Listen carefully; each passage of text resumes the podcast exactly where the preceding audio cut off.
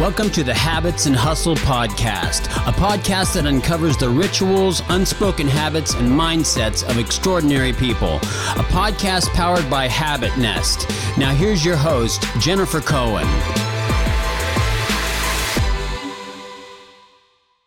I, wanted to start by saying I thought, honestly, when I started to read your books, I, I assumed that you were probably like 50 or 60 because I didn't I, I didn't realize that you're like a 33 year old guy because you have so many best selling books, like New York Times best selling books. I was like, this guy can't be really just 33 years old.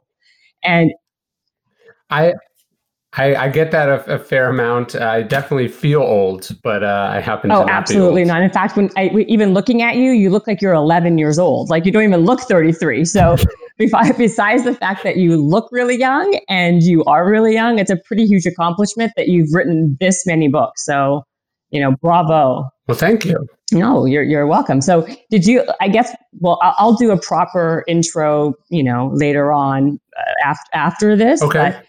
But, um, because I want to get right into it with you because I've got so many questions for you, and I know that we have like a very finite period of time.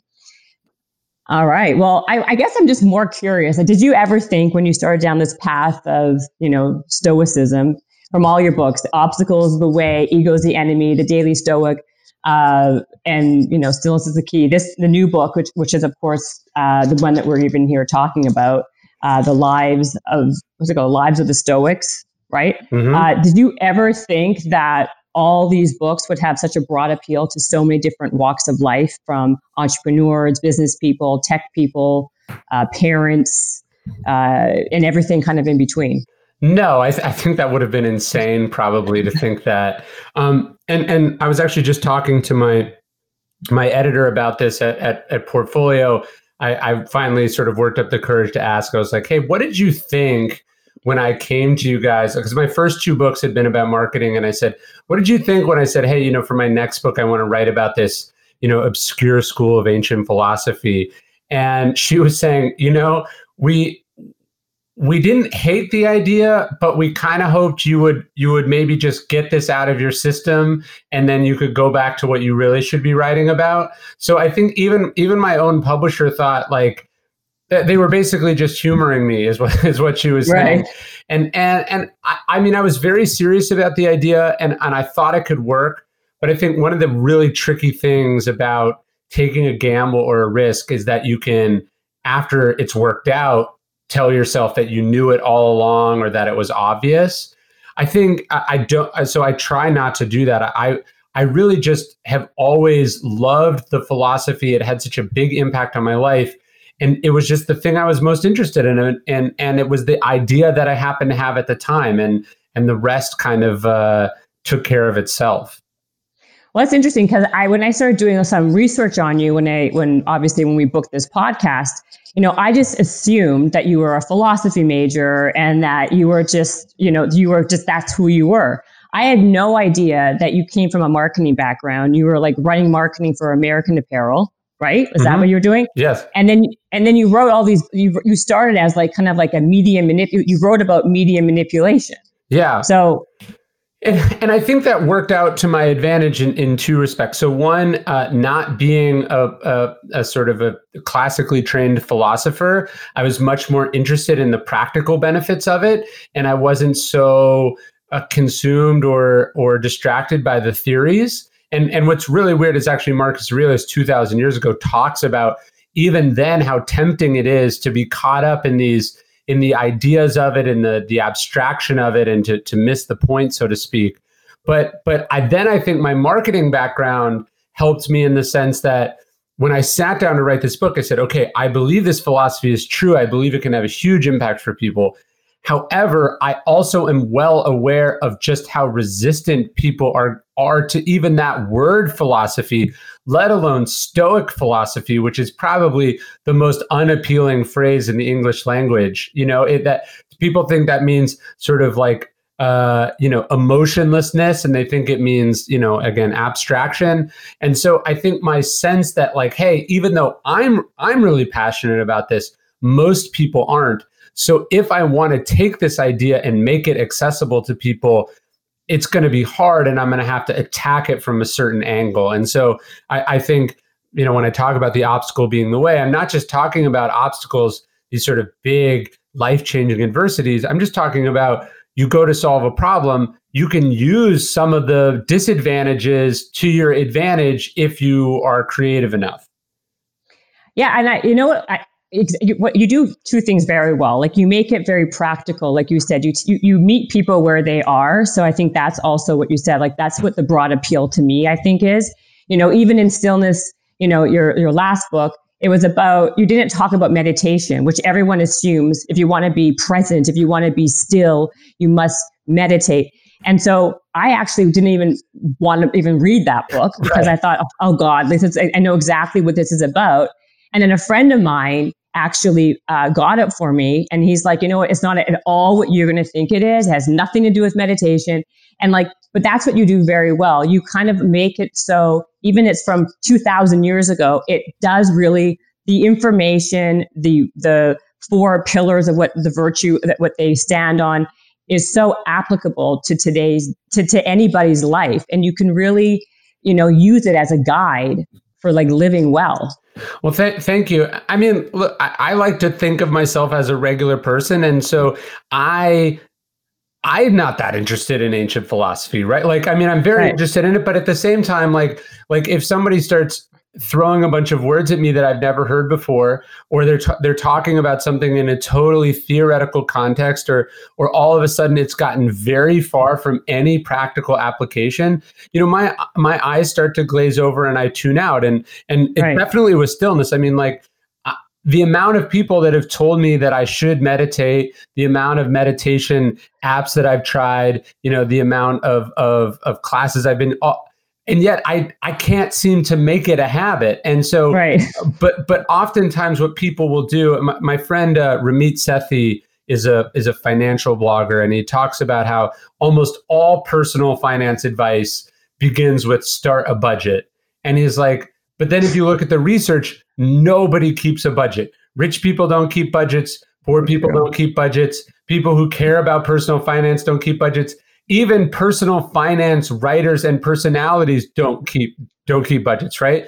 So like, yeah. it's very disingenuous to go tell people to do a thing that you yourself are not going to do or to talk about it in a way that that assumes or pretends that the reader or the audience is somehow you know beneath you and therefore they need the advice but you of course don't need the advice and so one of, that's one of the things i think about with books is like all my favorite books what are they filled with? Stories. All my favorite books have stories. Yeah. The only thing I remember from any books I've ever read are stories and then the occasional quote and then anecdotes, which are sort of halfway between a quote and a story.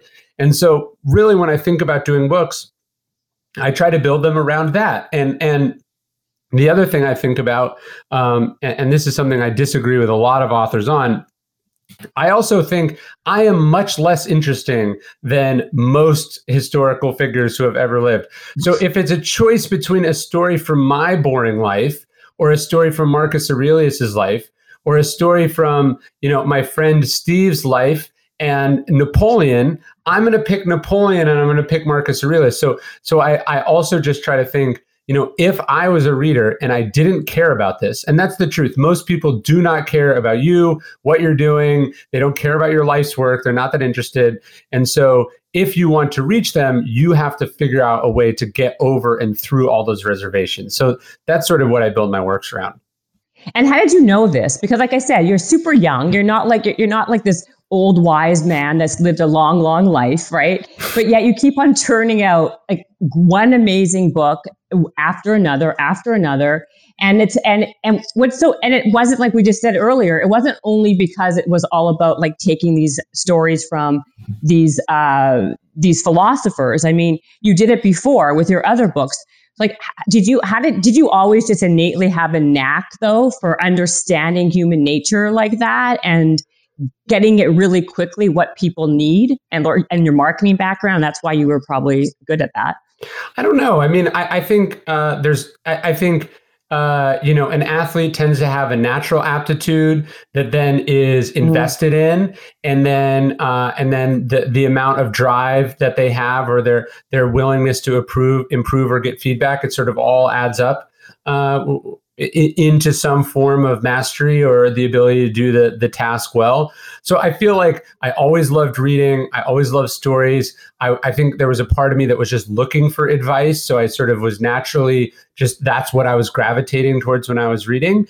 And and then I got really lucky in that um, instead of training as a writer, like instead of going to mm-hmm. to uh, you know the Iowa Writers Workshop or getting an MFA somewhere where I would have been much more schooled in the craft of stringing words together. I ended up uh, training as like a research assistant to a great writer, Robert Greene, who I, I think you had on, right?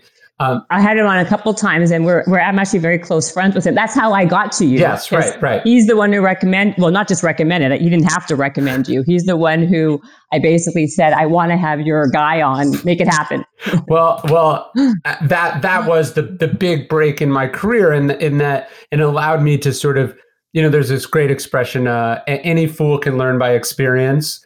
Um, mm-hmm. I've been I've been very lucky in that I got to learn from the experiences of someone like Robert Greene. So you know, I was sitting here writing this morning, and the very research methods that I'm using on my book now, I learned for Robert and and so or from Robert. And and so uh, I mean there's uh, 40 laws of power and human yeah I'm looking at, um, but but I'm looking at it. I, I, got I got sort of trained in the art of doing that specifically or explicitly and and and that was a, a huge breakthrough for me. So I really went into it um, with with a huge break in that sense.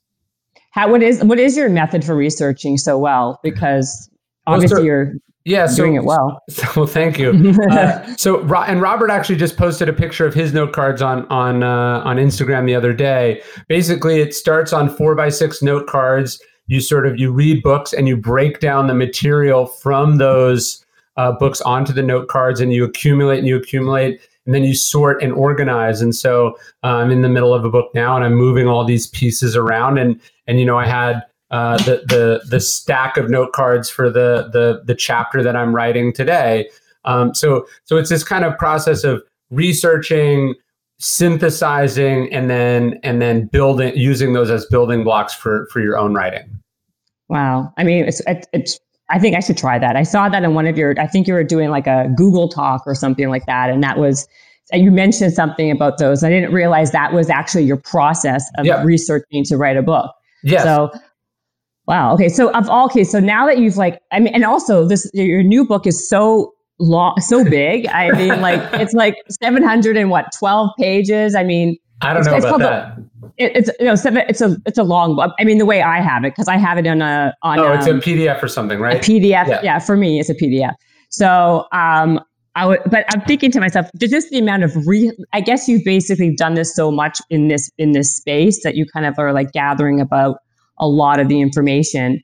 Um, but what I loved about this particular book is that it was, it's very, it's like you're making these, um, these philosophers very real, like real people. You're, you're humanizing them, right? Yeah. It's not just like looking at a word and saying, okay, this is a quote. And it's like you're, you're kind of creating them, like you're looking at their actions, what they're doing day to day, which of course I love because that's how, you know, like you said, it's the, it's the practical element where I feel like someone, I can relate to the person.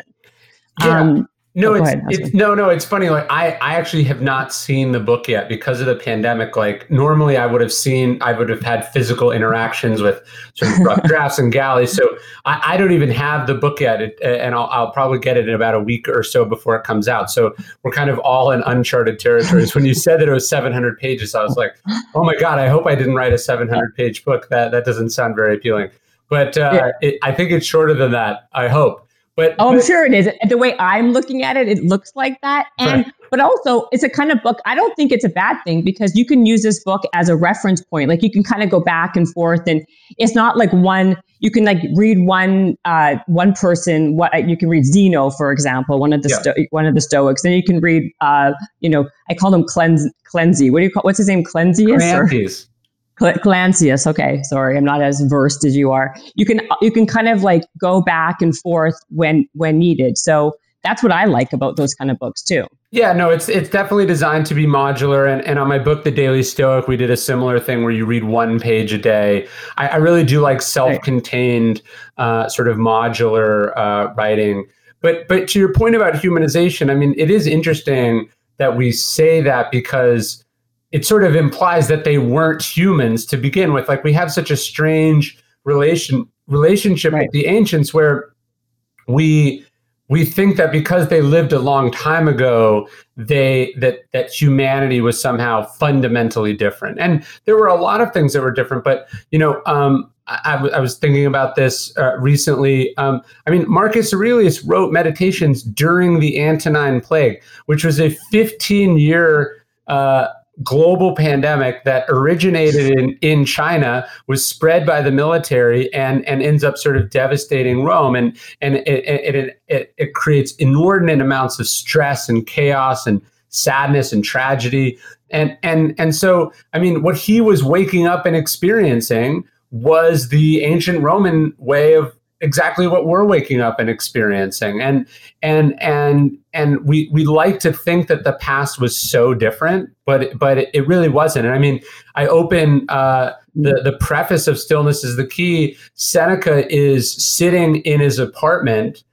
He's got the windows open because it's hot and he's trying to write and concentrate and he can't because his neighbors are being too noisy and there's a police disturbance downstairs and there's you know there's he's he's being disturbed by carriage noise instead of car noises but but fundamentally is describing the exact same thing as someone living in Los Angeles or Rio de Janeiro or New York City, right? Um, yeah. It just it's just how noisy life is and how distracting that is, and and so people were fundamentally people, and they always have been. And so what I'm trying to do in lies is is say like, okay, we can learn a lot from what these people said, but what did they do? You know. Um, Seneca is offered a job in Nero's administration and he's struggling with whether to accept it. And he and he, he rationalizes that he should do it because you know he can he he can contain the worst impulses of him and that he's trained for this. And and maybe there's these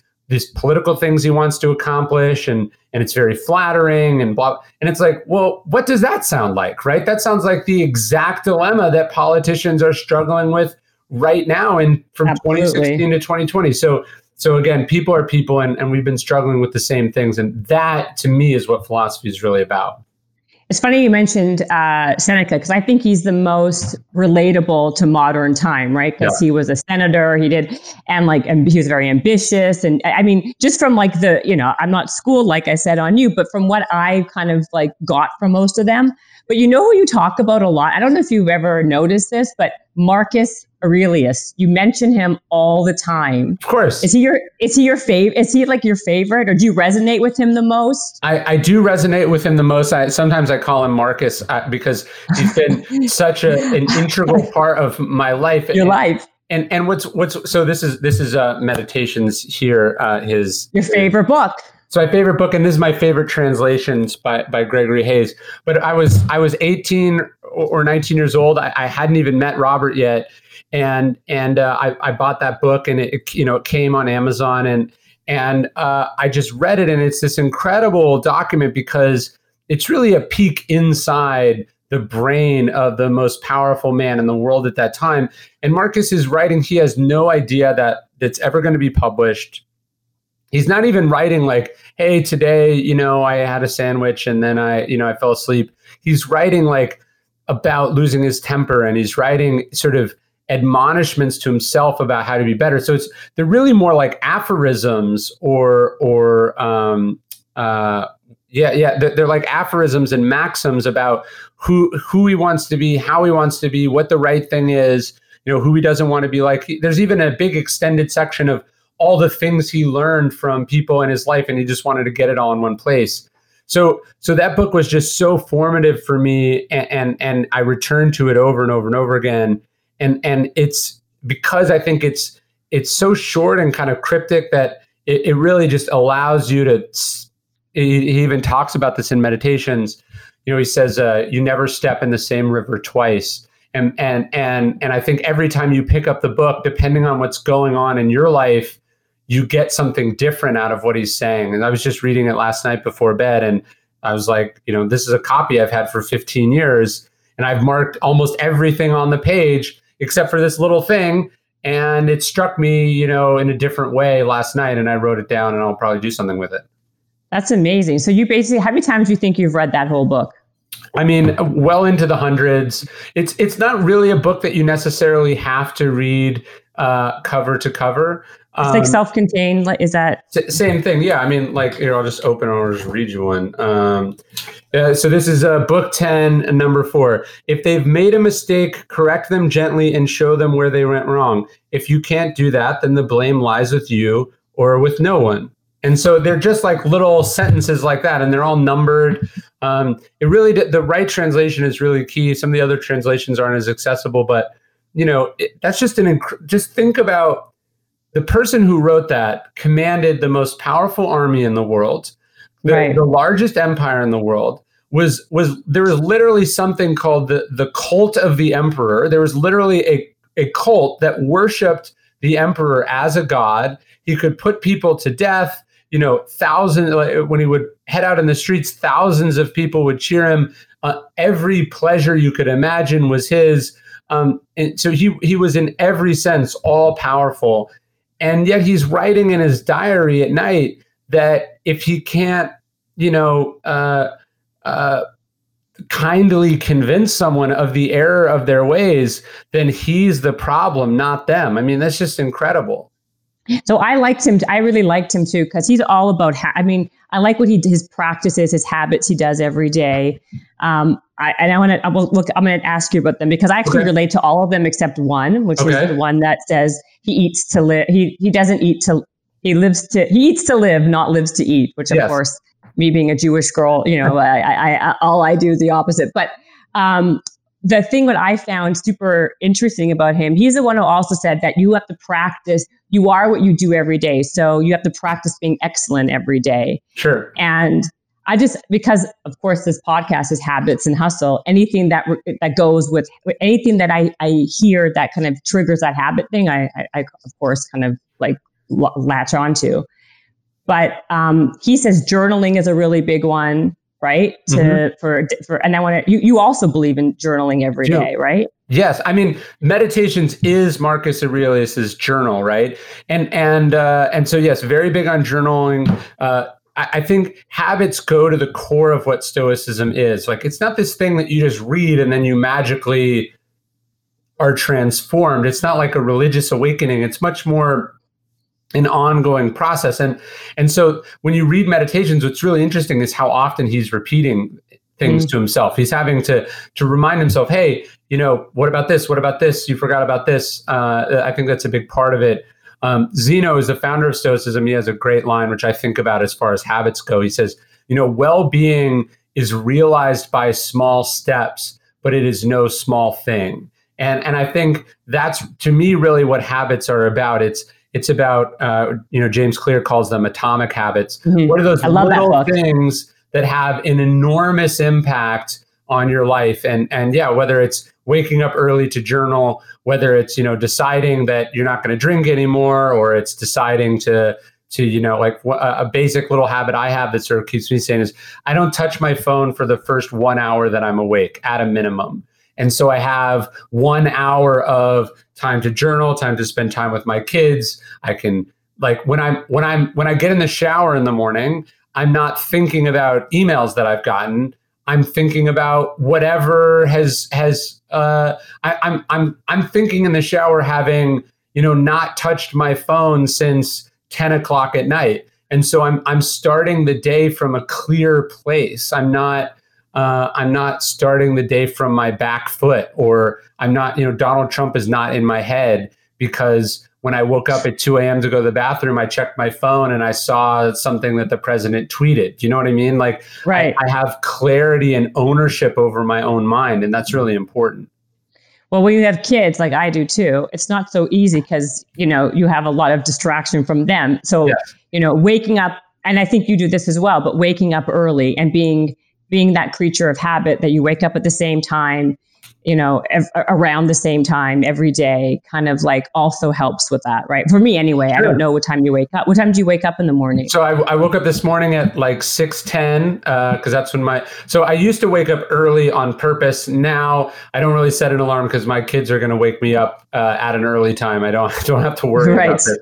But, but so the first thing I, I, wo- I woke up, uh, my wife had been up with them at some time in the middle of the night. I knew this. So it was my turn. So I took both kids uh, we waited for it to get a little bit light outside, and then we went on a three mile walk together. Um, and we were just outside for close to an hour. Uh, I was active. We saw the sun come up. We talked, um, and and so like wow. you know, I obviously I've been at work uh, since then, but it's like I started the day with you know an hour and a half of like quiet time with my kids. Like I, am in a good place, right? I, I could have spent that time checking my email. I could have spent that you know, if it wasn't a pandemic, maybe you would have scheduled a breakfast meeting. I, I like to preserve that morning time for myself, for my for my important creative work and for my family. And then everything else, like I'll probably be done for the day around like two or three o'clock.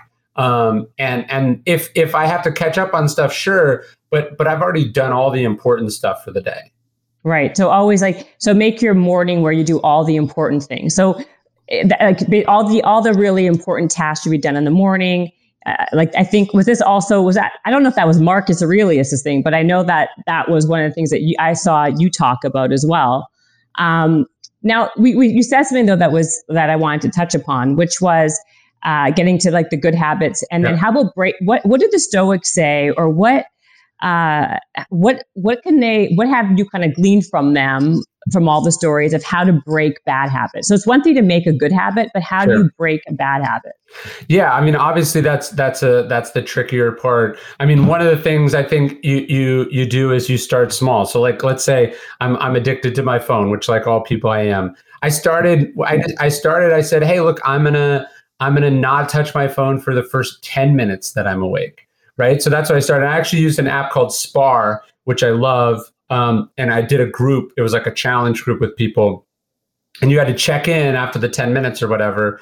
And if if it was on the honor system, but the point is, if you mess up, if you miss a check in, it, it charges you like ten bucks or something. Um, so I, I, mm. I, so I started I started small. I started ten minutes, and then I went to thirty minutes, and then I went to an hour.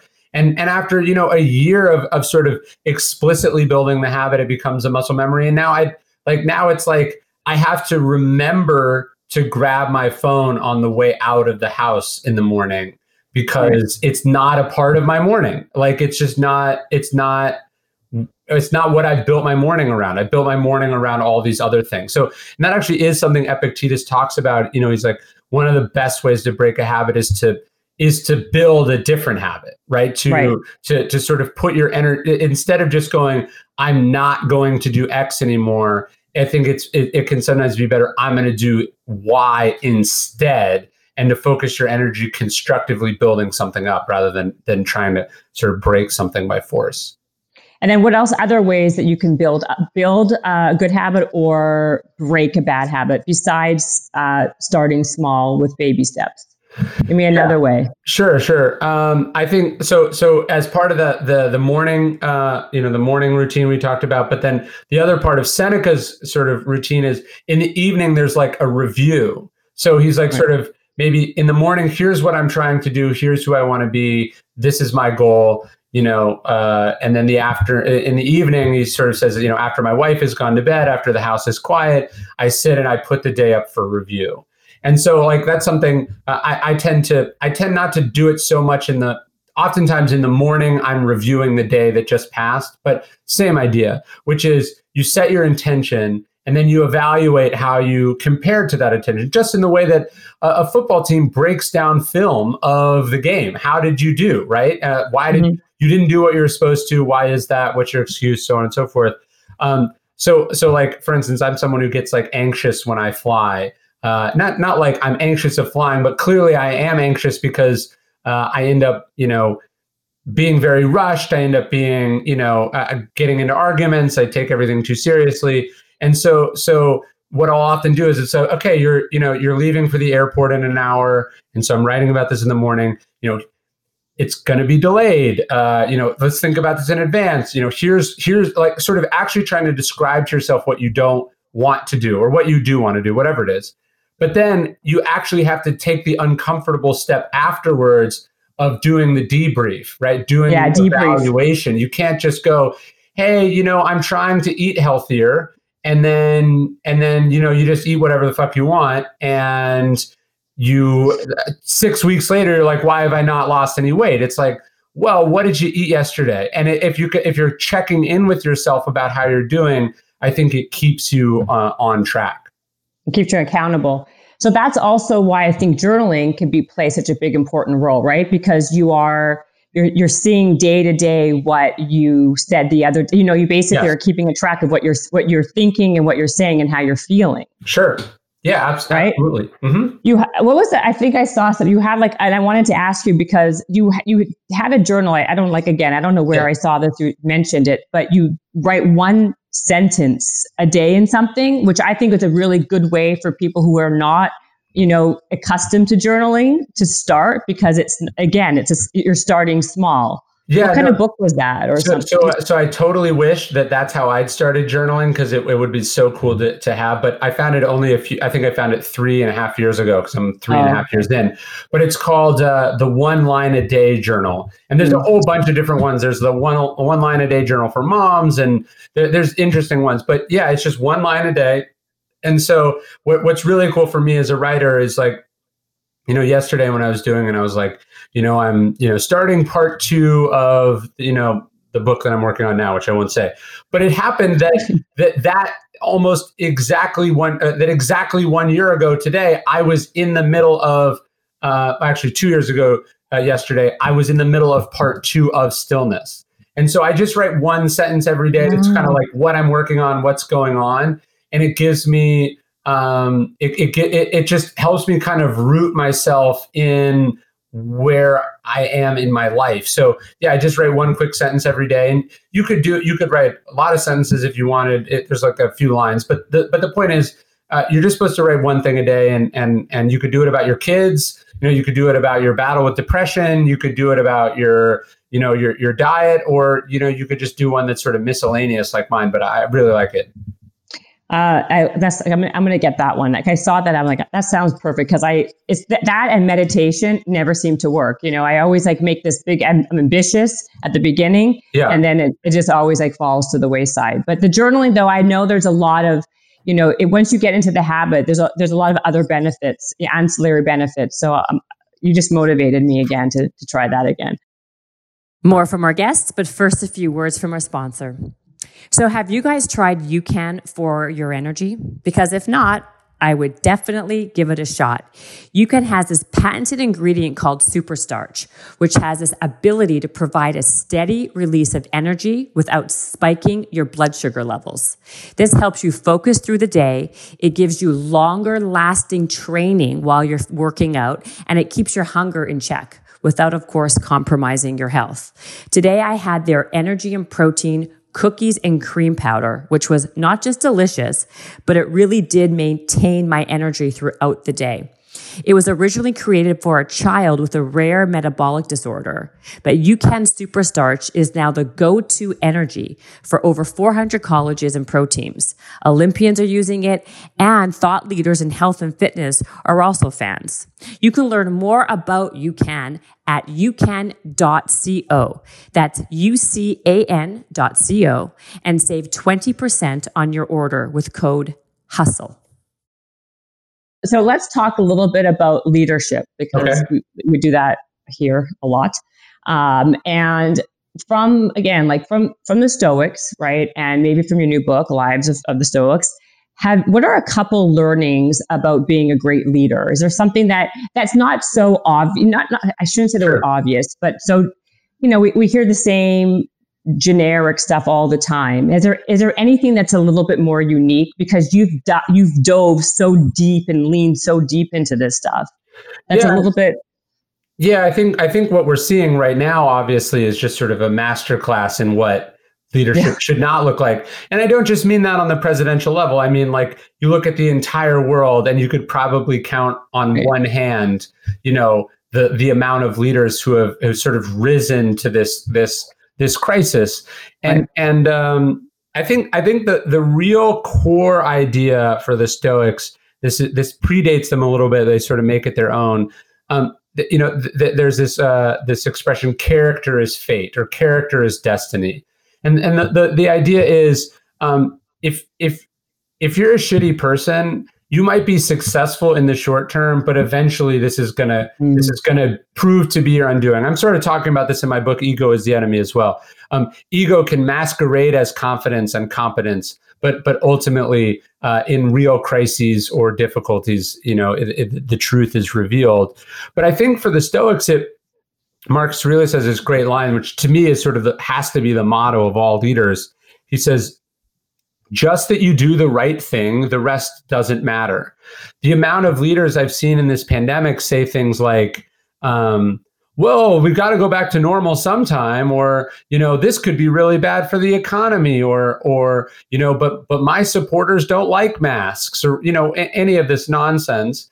Um, and, and and what you never, what what we're not hearing anyone say is like, this is going to be unpopular, but it's the right thing. Or they're saying like, this is going to hurt, but it's going to be the right. I'm thinking I'm seeing this with with uh, you know uh, my own kids and whether we should send them to school or not. Some are, yeah.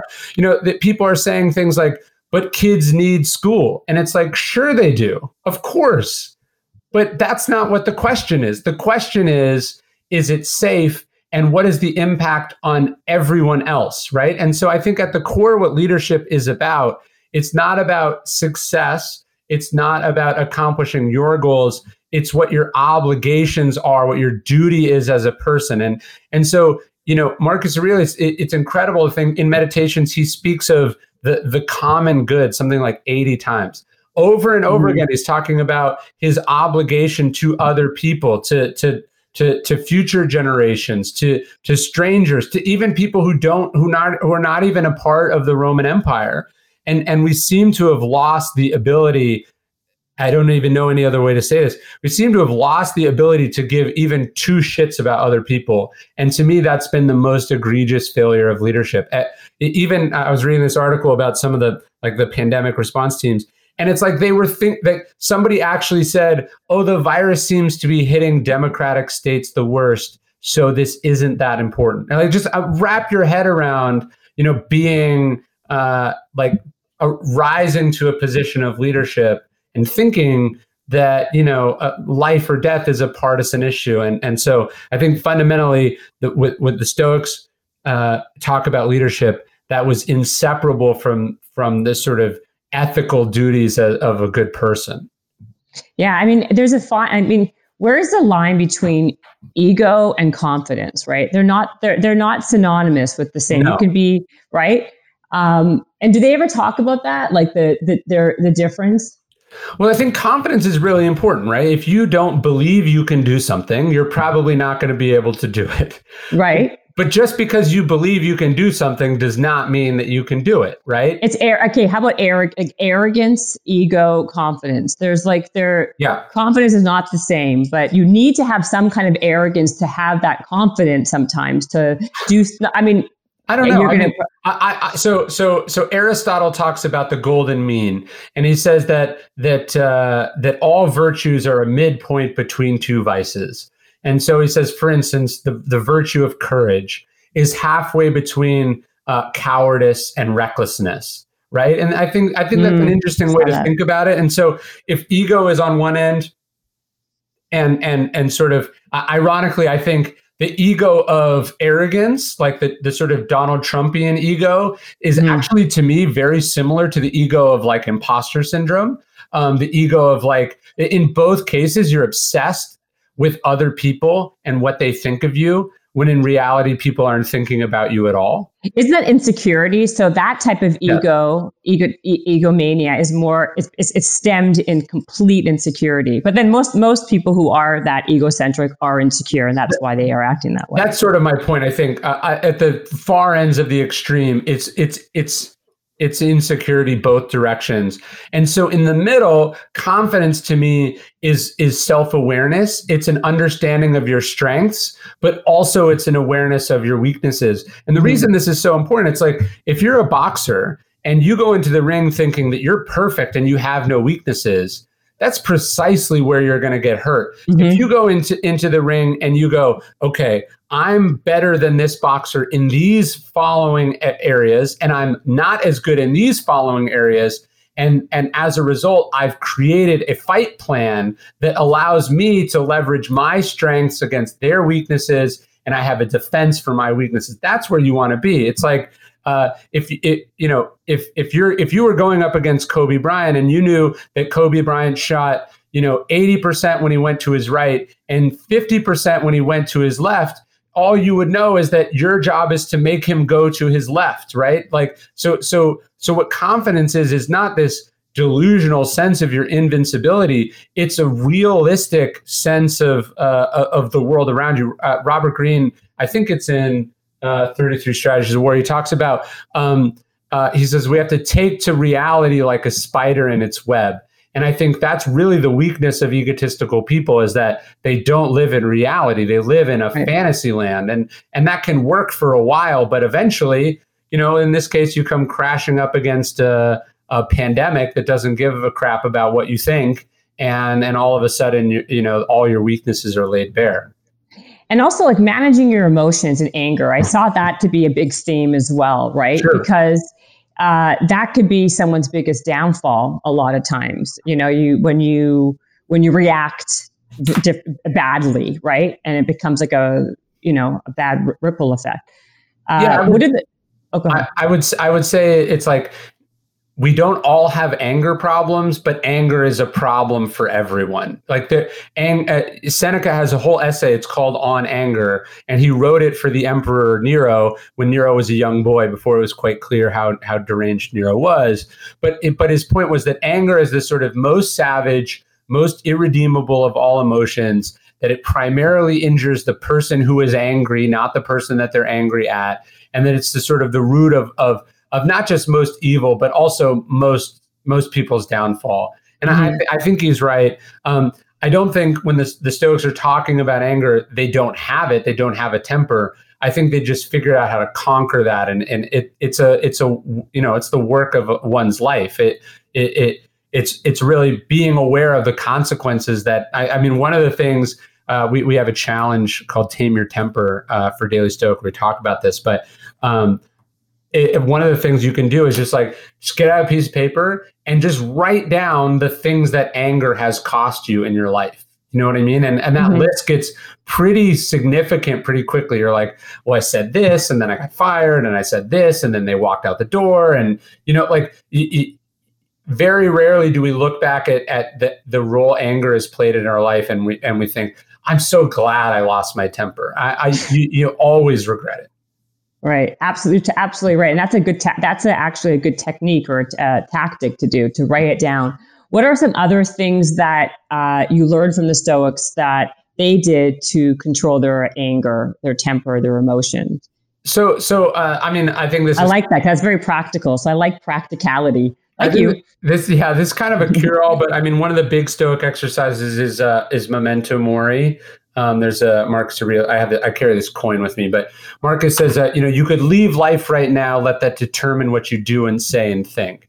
And so one of the things, and and, and he quotes uh, the playwright Euripides. Uh, he says, "And why should you feel angry at the world as if the world would notice?" And I think his point is that if you realize you could die at any moment, if you realize that at some point you die and you're gone forever it sort of turns down the volume on not just everything, but it also makes your anger feel really silly and ridiculous. Yeah. You know?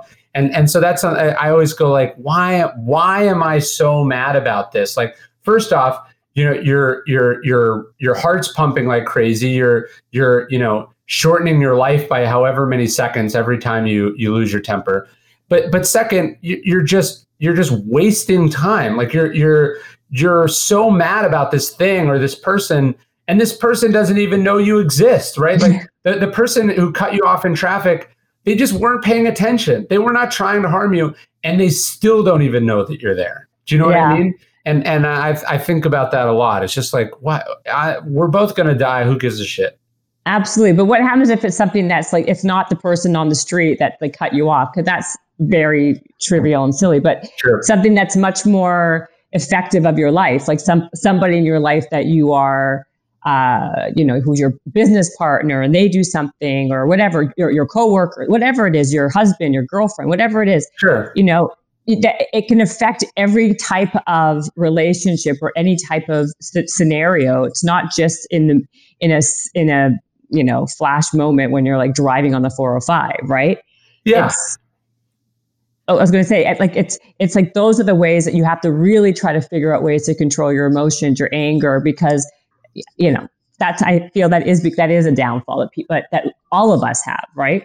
Totally. And in stillness, I, I talk. I'm, I'm fascinated. If people haven't watched it, Michael Jordan's Hall of Fame speech. Um, you you have the greatest basketball player of all time, and he goes up, and you think this is going to be this sort of crowning achievement, this wonderful moment where he you know, he's like, oh, I remember, you know, the first basketball I ever got, and I remember my first pro game, and I remember this, and and and he gets up there and he catalogs like every slight, every injustice. Yes, I remember everything that's ever happened to him, and you're just like, whoa! If if that's what winning looks like, count me out. You know, that doesn't look fun at all. Um, and and so I think that's something to look at too. And the Stoics, the Stoics, you know, being in such close proximity to power, sort of got some some insider access to this.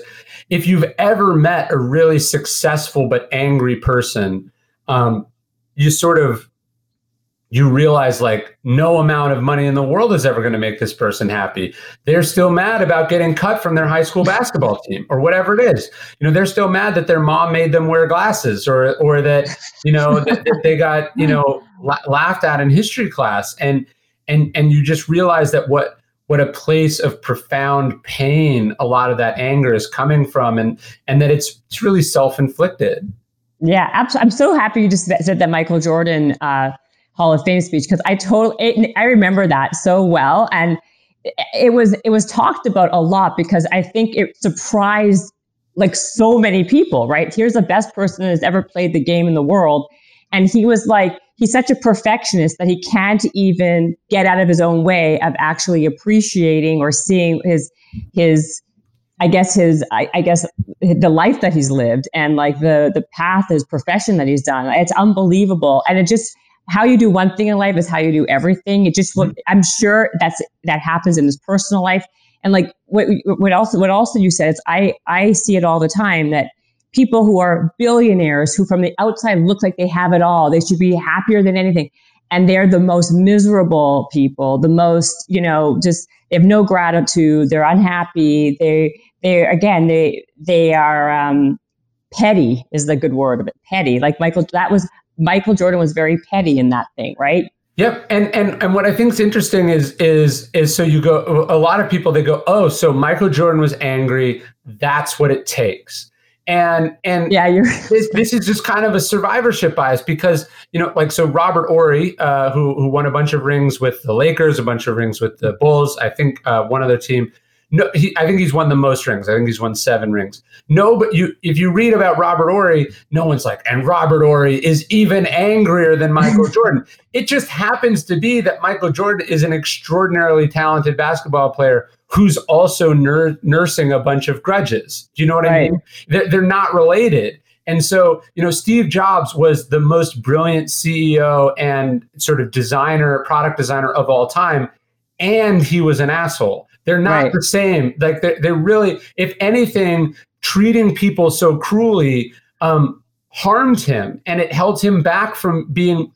Kanye West is not a great rapper because he's manic and and and uh, right. has a big ego. He's a, an incredibly talented artist and thinker and sensitive person who also has these demons over here, and sometimes they get all mixed up and and if anything, you know, it's it's prevented him from doing uh, great work, you know, better work.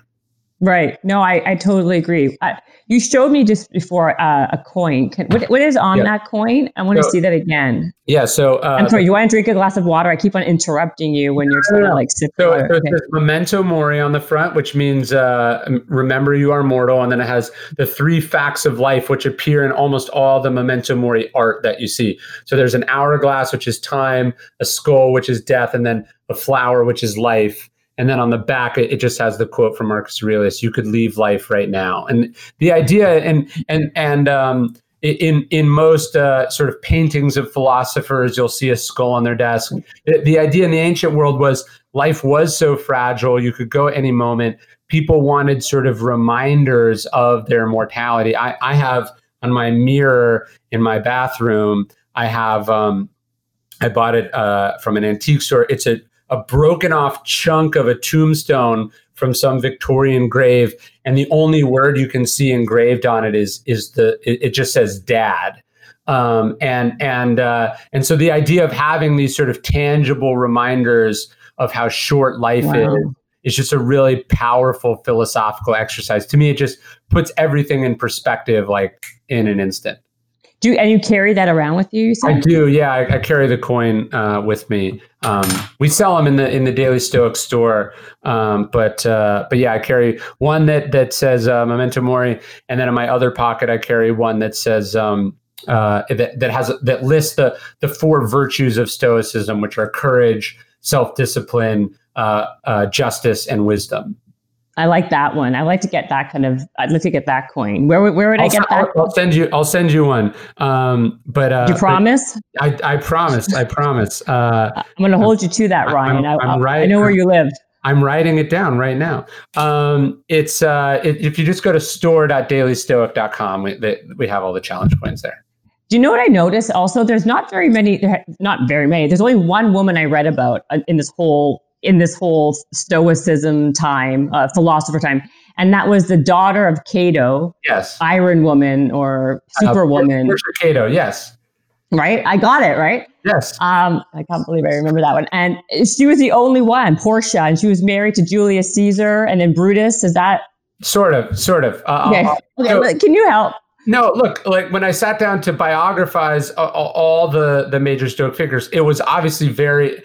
People tend to think Stoicism is is just this kind of masculine thing, and it's just for guys, or it's only popular with guys. I I know how big, how much of my audience is female. It's probably fifty percent or, or, more so, uh, and so it was really important to me that we we have at least one female figure in it but but also within the i didn't want to shoehorn in someone who wasn't actually sort of uh, yeah. stoic in the strict sense. So, uh, unfortunately, you know, the ancient world was a man's world, and there weren't many uh, stoic women. Uh, but but Porcia Cato is fascinating for two reasons. One, she's Cato's daughter, uh, and she marries Brutus. And she and her husband, she doesn't get a, enough credit, but she and her husband conspired to kill Julius Caesar, who, who had overthrown the Roman Republic. And sort of most badass, um, uh, Brutus was afraid of telling his wife that he was thinking about killing Julius Caesar, and and he wasn't he wasn't afraid to tell her because he didn't uh, want her to know. It's that in in Rome, conspiracies if you were if you were suspected to be con- conspiring, they would they would uh, uh, examine you under torture, and and so he he was afraid that his wife uh, wouldn't be able to to to or she suspected that he wouldn't wasn't telling her because he didn't know if she could in, hold out under torture. And so she famously stabs herself in the leg doesn't tell anyone binds up the wound and just sees how long she can hold the pain uh, with, without breaking under it. And and ultimately this is why they end up conspiring together uh, and then famously um, she she commits suicide rather than be killed by Caesar by swallowing hot coals, which is you know again pretty pretty inhuman. Um, but uh, the, the, what's interesting is so she's like the main Stoic uh, female figure and and the main one that gets a profile in the book. But but uh, Musonius Rufus, who's one of the the the later Roman Stoics, is very transgressive in in his own time because he's one of the first philosophers to say that parents should instruct their children both children regardless of gender uh, uh, in philosophy. And his argument is is one I I, I only have two. I, I just have boys, but his argument is is like. Uh, you don't care what gender your dog is. Like you want a, a great hunting dog, right? He's like, you don't care what gender your horse is. Like you just care if it can do the job. And and his point is that like virtue, which is excellence, is right. is it has nothing to do with one's genitals and and and that it's that, that he says both both both sexes are equally capable of and have the same inclination for virtue. So so look, the, the Stoics were by no means flawless on on uh, when it when it came to, to to sexism, but they were ahead of their time in that sense. So it's really important that she be in the book.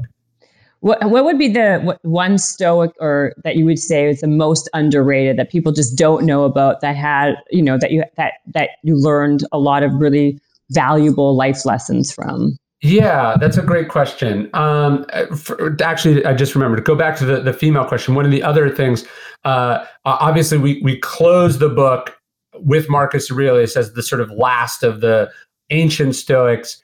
But then I, have just been writing some sort of like extra bonus stuff that's going to go out when the book comes out. But uh, on on modern Stoics, and and I ended up profiling Arianna Huffington, um, who people don't. Oh. First off, is bo- born in Greece, is introduced to Marcus Aurelius in in high school. She goes to Oxford at like age sixteen, and she actually carries a, a laminated quote from Marcus Aurelius in her purse everywhere that she goes. So, so, so, uh, you know, the idea that philosophy is this what? Sort of dusty thing just for men, it certainly doesn't hold up. Uh, so I thought you'd like that. No, I do. Is that? Are you serious? I yeah. didn't know that. Yeah, she's uh, yeah, she's great. Uh, I've gotten to know her a little bit over the years. But uh, to go to your point no, about, is, she's great. She is great. To, to go to your point about underrated Stoics, um, uh, you know, Musonius Rufus, who I mentioned, is fascinating. You know, uh, he's exiled four different times under four different emperors. Um, partly because he has this nasty habit of speaking truth to power, but he has this great badass line, sort of on his last exile um, he says, you know, you can take away my country, but you can't take away my ability to endure exile. And he's basically saying, like, like I ultimately have the power of choice to bear any fate that life throws at me. And so there's just this wonderful long history of, of the Stoics just, you know, dealing with the hardest, most difficult things you can imagine and and just, you know, they just keep on trucking. And I, I just love that about them it's like resil- I think it's resilience more mm-hmm. than that's the, the, the character trait that I would say that guy has as well. Besides, Definitely. you know, that's yeah. a good one. What's his name? Mar- Musonius Rufus. How do you remember all of these names? I mean, honestly, like I do not. It's very. it, it, That's why you have those four by six cards on you. Oh, totally. And and look, like as someone who's kind of self taught and and sort of primarily interacts with these people through the written word you know yeah. when you have to sit down and read an audiobook uh, you go oh I, i've never heard this word before i have no idea how this name is pronounced so actually as soon as i, I get off this this interview i have to go do a bunch of audiobook pickups where they they're like you got this name wrong and you got this name wrong i have to re-record a bunch of names Oh, good. So I wasn't the only. I, I, don't feel so bad that I called that guy cleanliness or whatever his name was. You know. No, it's Cleanthes, but uh, Cleanthes. Thank you. yes, the, uh, I mean these are absurd, ridiculous names. So uh, maybe the reason I like Marcus Aurelius the best is that it's the easiest. I was going to say you can you can actually say that name. Maybe that's right. why I like him the best too. Maybe yeah. it has nothing to do with the whole habit thing and all his habits and and excellence and yeah, that's probably yeah. what it is.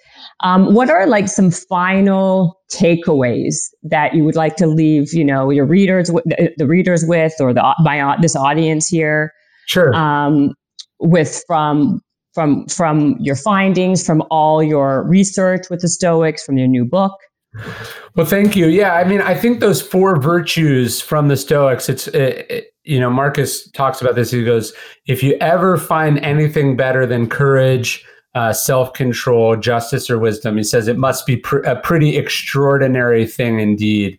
And I think he's right. Th- that those four character traits, those four virtues, that to me, that's the highest form of human excellence, right? Um, mm-hmm. and, and that's what we're. I think we're all trying to strive for in our own way.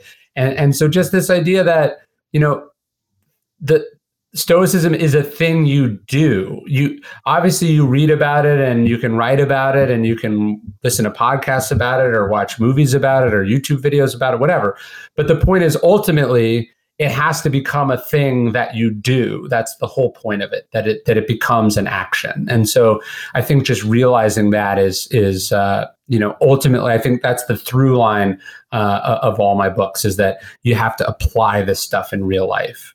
And did you since you, since you started taking this stuff extremely seriously and written you know copious amounts of books about them, have you has have has your have you changed? Like have you actually has your has your mindset shifted a lot? Like you, beyond just using some practical implication, uh, you know, it's a, it's a, it's a process. I mean, nobody nobody's perfect, and uh, I, but I, I do try to give myself credit and go how would I have reacted to this at 20? How would I have reacted to this at 25, at 30? How would I have reacted to this yesterday? And so to me, it's it's am, are you making progress?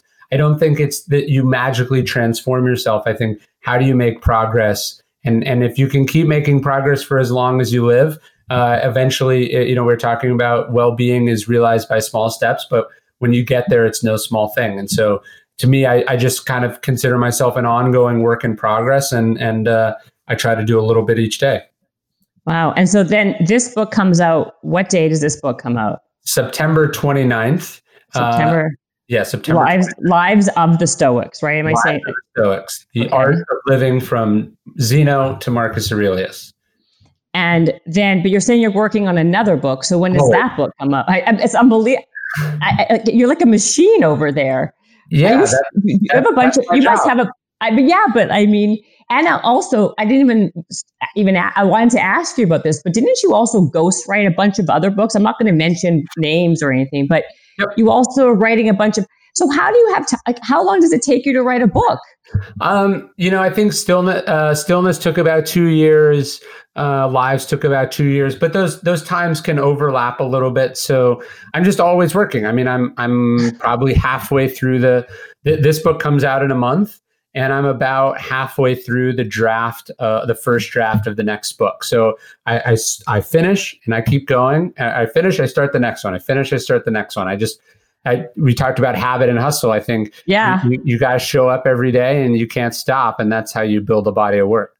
And then how many? I'm just just out of curiosity, how many actual hours a day do you write? Uh, I got to the office uh, at about eight thirty, and I was probably done with the like the hard hardcore writing for the day. Uh, I probably did about three hours three hours. Yeah. And you never have writer's block. Like what happens when you get, do you ever get that? I mean, yeah, certainly you, you can, you can bump into to areas where it's not going as well. But to me, uh, writer's block is, is just not having the material. So if you do the research, you'll always have something to write. Amazing. Well, I'm, it, it, you're just you're amazing. A 33 year old, like how many, how many bestsellers you have now? Have like one, two, three. How many? You know better I than think, I do. I think this is ten. Uh, this is book number ten. I think this is ten. amazing. Okay, so how do people find you if they want to learn about more of the Daily Stoic? You, Ryan. Yeah. We don't care if they know you. You said you say you're not very interesting. Well, usually, so usually the best place to start if you're interested in the Stoic stuff and you want to just dip your toe in. I do a free email every day about Stoic philosophy that that that goes out to about three hundred thousand people each morning, and that's at dailystoic.com/email. So that's that's the best place to start. But you can check out all the books on Amazon, and then also there's at Daily Stoic on Instagram, and then I'm uh, at Ryan Holiday. And you have a YouTube channel that has all the videos. Yep. Don't forget about all those videos. You try to make a lot of stuff. I mean, uh, that's the point. You want to reach people where they are. You're making a ton of content. I don't know how like you have how you can like churn out a book this fast. I mean, literally, it takes people a year to have one book, and you have like ten, and you're six years old. Um, well, thank you so much for coming Thanks on Habits and Hustle. You're awesome, and um, good luck with this book. And I hope to meet you in person sometime soon. I would love that. Habits and hustle, time to get it rolling. Stay up on the grind, don't stop, keep it going. Habits and hustle, from nothing into something. All out, hosted by Jennifer Cohen. Visionaries, tune in, you can get to know them. Be inspired, this is your moment. Excuses, we ain't having that. The Habits and Hustle podcast, powered by Habit Nest. This episode is brought to you by the Yap Media Podcast Network. I'm Hala Taha, CEO of the award winning digital media empire, Yap Media, and host of Yap Young and Profiting Podcast, a number one entrepreneurship and self improvement podcast where you can listen, learn, and profit. On Young and Profiting Podcast, I interview the brightest minds in the world and I turn their wisdom into actionable advice that you can use in your daily life. Each week, we dive into a new topic like the art of side hustles, how to level up your influence and persuasion, and goal setting. I interview A list guests on Young and Profiting. I've got the best guests, like the world's number one negotiation expert, Chris Voss, Shark Daymond John, serial entrepreneurs Alex and Leila Hormozi, and even movie stars like Matthew McConaughey. There's absolutely no fluff on my podcast, and that's on purpose. Every episode is jam packed with advice that's going to push your life forward. I do my research, I get straight to the point, and I take things really seriously, which is why I'm known as the podcast princess and how I became one of the top podcasters in the world in less than five years. Young and Profiting Podcast is for all ages. Don't let the name fool you. It's an advanced show. As long as you want to learn and level up, you will be forever young. So join podcast royalty and subscribe to Young and Profiting Podcast, or YAP, like it's often called by my YAP fam, on Apple, Spotify, Castbox, or wherever you listen to your podcasts.